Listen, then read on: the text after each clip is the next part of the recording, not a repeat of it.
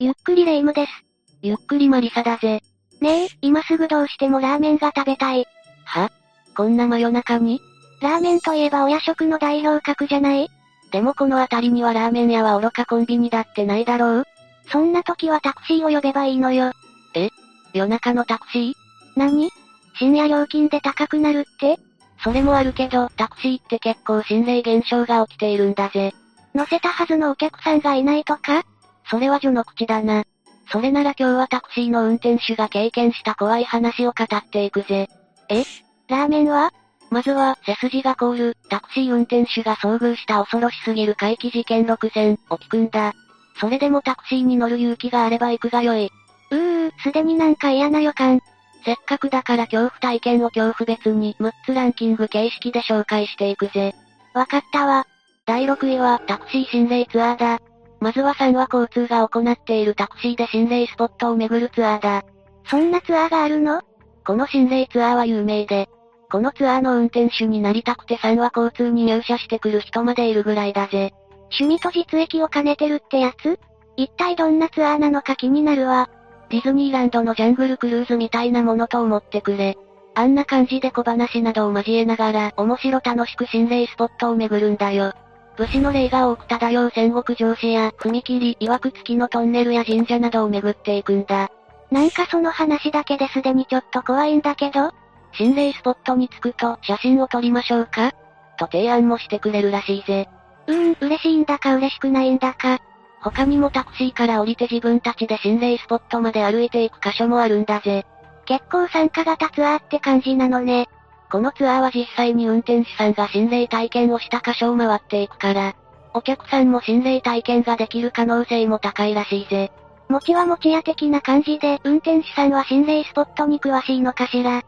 例えばどんな体験をしたのかを紹介していくぜ。体験者は、たま、ネトラボスペシャルコースというコースに参加し、その周辺の心霊スポットを巡ったようだな。いろんなコースがあるのね。そうなんだ。コースも複数あるんだけど、どこもバッチリ怖いからな。体験者も心霊スポットに着くたびに写真とかを記念に撮っていたけど、ついに4カ所目あたりからおかしな現象が起き始めたんだよ。ど、どんな現象が起きたの戦国時代にあまりの犠牲者の数で滝の水が真っ赤に染まったという曰く付きの場所で、カメラが急に撮れなくなったらしいんだ。最初は滝の湿気かと思ったけど、二つ持参したゴーストレーダーが両方とも反応したらしいぜ。いいる、誰かいる。他にもこの滝にいる間になぜかスマホの壁紙が変わるという珍現象まで起きたらしい。戦国武将の好みの背景に変えられたの他のスポットでもシャッター音はしっかり鳴ったのになぜか写真が撮れていないとか、トンネルから誰かがぴったりとくっついてきてるような気配とかたくさん心霊現象は起きたそうだ。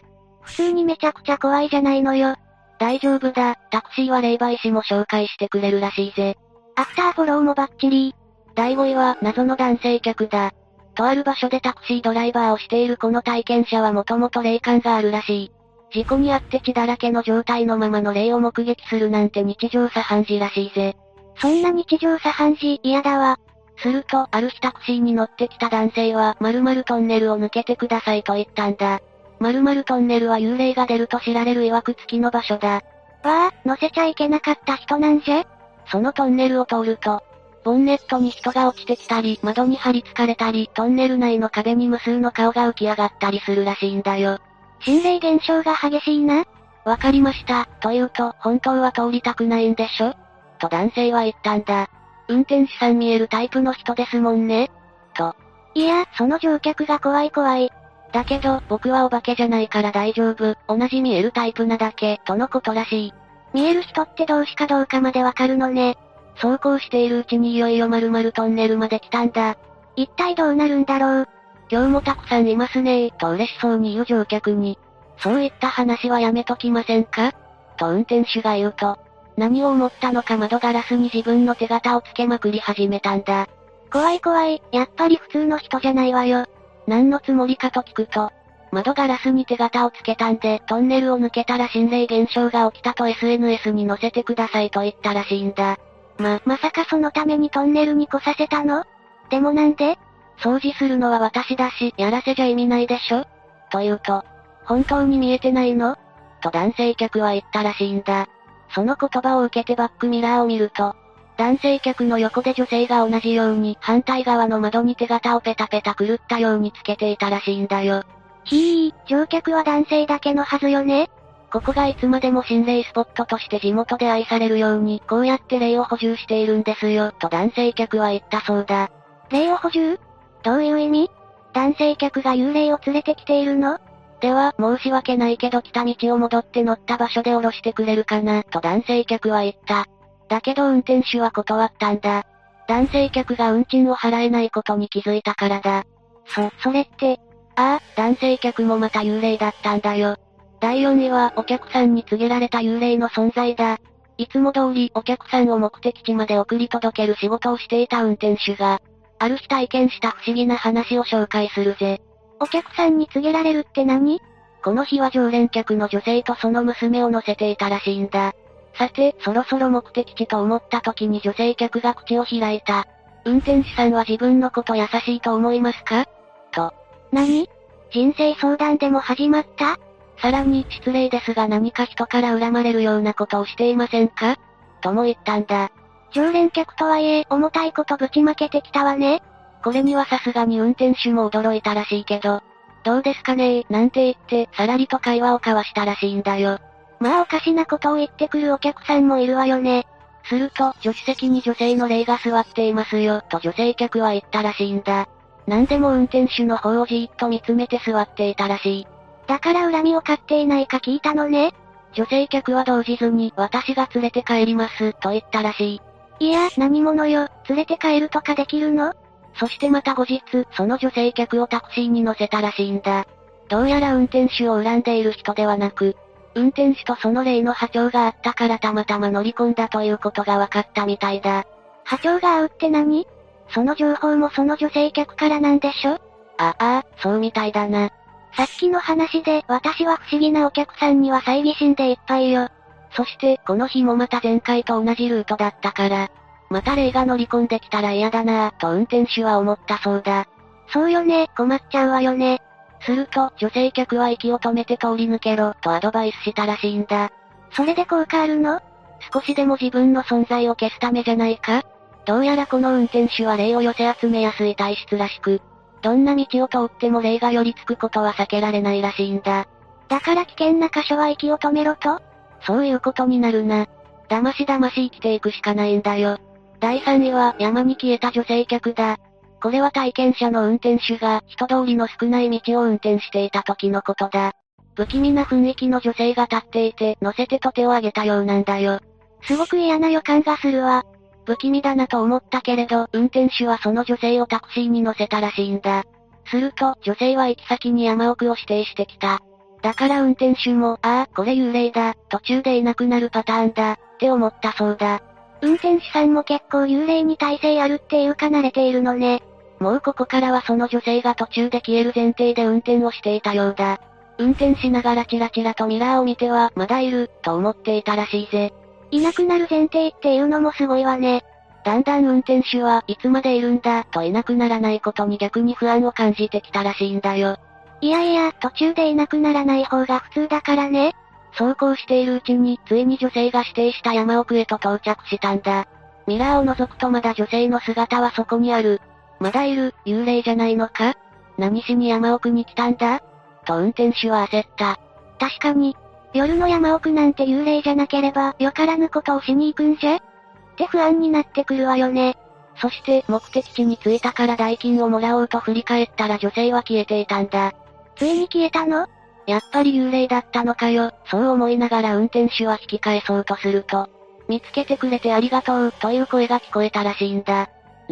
と思って前を向くと、目の前で女性が亡くなっていたらしいんだよ。待って待って、どういうことつまりもともとそこで亡くなっていた女性が自分を見つけて欲しくて、自決の場所まで運転手を連れて行ったってことだろう。怖すぎるよ。第2位は、タクシーに乗る女だ。これは某掲示板に投稿されていた話だ。投稿者の知人のタクシー運転手が体験した話らしい。もう女性客ってだけでビビるようになってきちゃったわよ。どこまで行きますかと聞くと、そこの角を曲がって、まっすぐ、と女性は言ったそうだ。普通に話しているから幽霊じゃないのかな言われたように角を曲がったものの、一向に停車場所を言わない。どこまで走る気なんだと若干運転手はイライラしてきたらしいんだ。確かに見通し立たないと不安になってきちゃうかも。次第に運転手も見たことのない道に差し掛かり、それでも車を走らせたところで一軒の家が見えたそうなんだ。ここでお願いしますと言うと、その家の中に女性は消えていったそうだ。ただ家に帰りたかっただけだった人まだ料金を支払ってもらっていないから、その家に運転手も行き、すみません、娘さんを乗せたのですが、と家の中の人に話したそうなんだ。するとそれを聞いた家の人は大声で叫んだそうだ。え何何が起きたの本当に娘を乗せたんですかと驚くお父さんに。はい、今降ろしたところです、と運転手が言うと。また来たのかとお父さんは言ったらしい。ん話が見えてこないわ、久々の帰省いや、この娘さんはもう随分前に亡くなっているらしいんだ。でも家に帰ってきたいのか、同じようなことが何度もあったらしいぜ。繰り返し繰り返し家に帰ってきてるのでも運転手さんには姿が見えていても、話からするとお父さんには娘さんの姿が見えていなそうじゃないそうなんだよな、そこが不思議だよな。一番女性に会いたいはずの家族にはどうして見えないのだろうか。ちなみに、運転手がタクシーに戻ると、後部座席はぐっしょりと濡れていたらしい。そして、どうして幽霊って大体濡れているんだろう。この女性が亡くなったのは雪の日だったみたいだぜ。だからかこの辺りには、雪の日に白い着物を着た女が現れるなんて怪談話もあったらしい。なんか古典妖怪みたいにされているけど大丈夫結局、この運転手は車や自分をお祓いして、それ以上不思議な体験をすることはなかったらしい。だけどこの体験に懲りたのか、タクシー運転手の仕事は辞めてしまったらしいぜ。人を運ぶ仕事って、時にはこういった思いみたいなものも運ぶのね。最後、第1位はたくさん喋る幽霊客だ。ある日、このドライバーは人気のない国道で女性が立っているのを見たそうだ。また女性客出たよ。女性は乗せてくれと手を挙げていたが、見た瞬間に幽霊かもと思ったそうだ。長年の勘てか本当にタクシードライバーが霊を乗せるってあるあるなのね。でも手を挙げているのを見た以上無視するわけにもいかない。腹をくくって女性を乗せると、〇〇駅までお願いします、とはっきりとした口調で言ったんだ。あら幽霊ではないパターン女性は人懐っこい感じで、乗車中何度も運転手に話しかけてきたそうだ。走行しているうちの目的地につき、女性は料金を支払い降車していった。お、ついに幽霊じゃないパターン確定きただけど去り際にその女性は妙なことを口にしたらしいんだ。さっきの道路は気をつけた方がいいですよ。私が立っていた場所から少し先に交差点がありますね。そこに立っている人は乗せない方が身のためです。なんてな。なんか随分具体的で気味悪いんだけど、でも料金を払ってくれたし、その乗客は間違いなく人間だった。幽霊は乗せてもお金を払ってくれないから困るというのが運転手界隈の常識だそうだ。冷静に損得感情しているのがさすがって感じだわ。営業所に戻ってこの話を仲間にしたところ、その女性客は知らないが、女性客が言っていた箇所に立っている人は知っていたようだぜ。その乗せない方が身のためって人その交差点に立っているのは男性なんだそうだ。目的地は山中にある古いホテルを指定してくるらしい。山中って時点で嫌なフラグが立ちまくっているわね。そのホテルへと向かうと、私はあのホテルで自決したんですよ、と言い、そのまま姿を消し去るのがお決まりのパターンのようだぜ。さっきもだけど、自分の自決場所に連れて行きたがる幽霊って意外と多いのね。不思議だよな見つけてもらいたいんだろうか。そんな感じで女性が忠告した客の存在は判明したわけだけど、その不思議な女性客は何だったのかはわからずじまいだぜ。確かに、そこに幽霊がいるって知ってたってことだものね。気になった運転手は霊能力者に霊視を頼んだらしい。わ、本格的。どうやらその女性は自分の周りに結界みたいなものを貼っていて、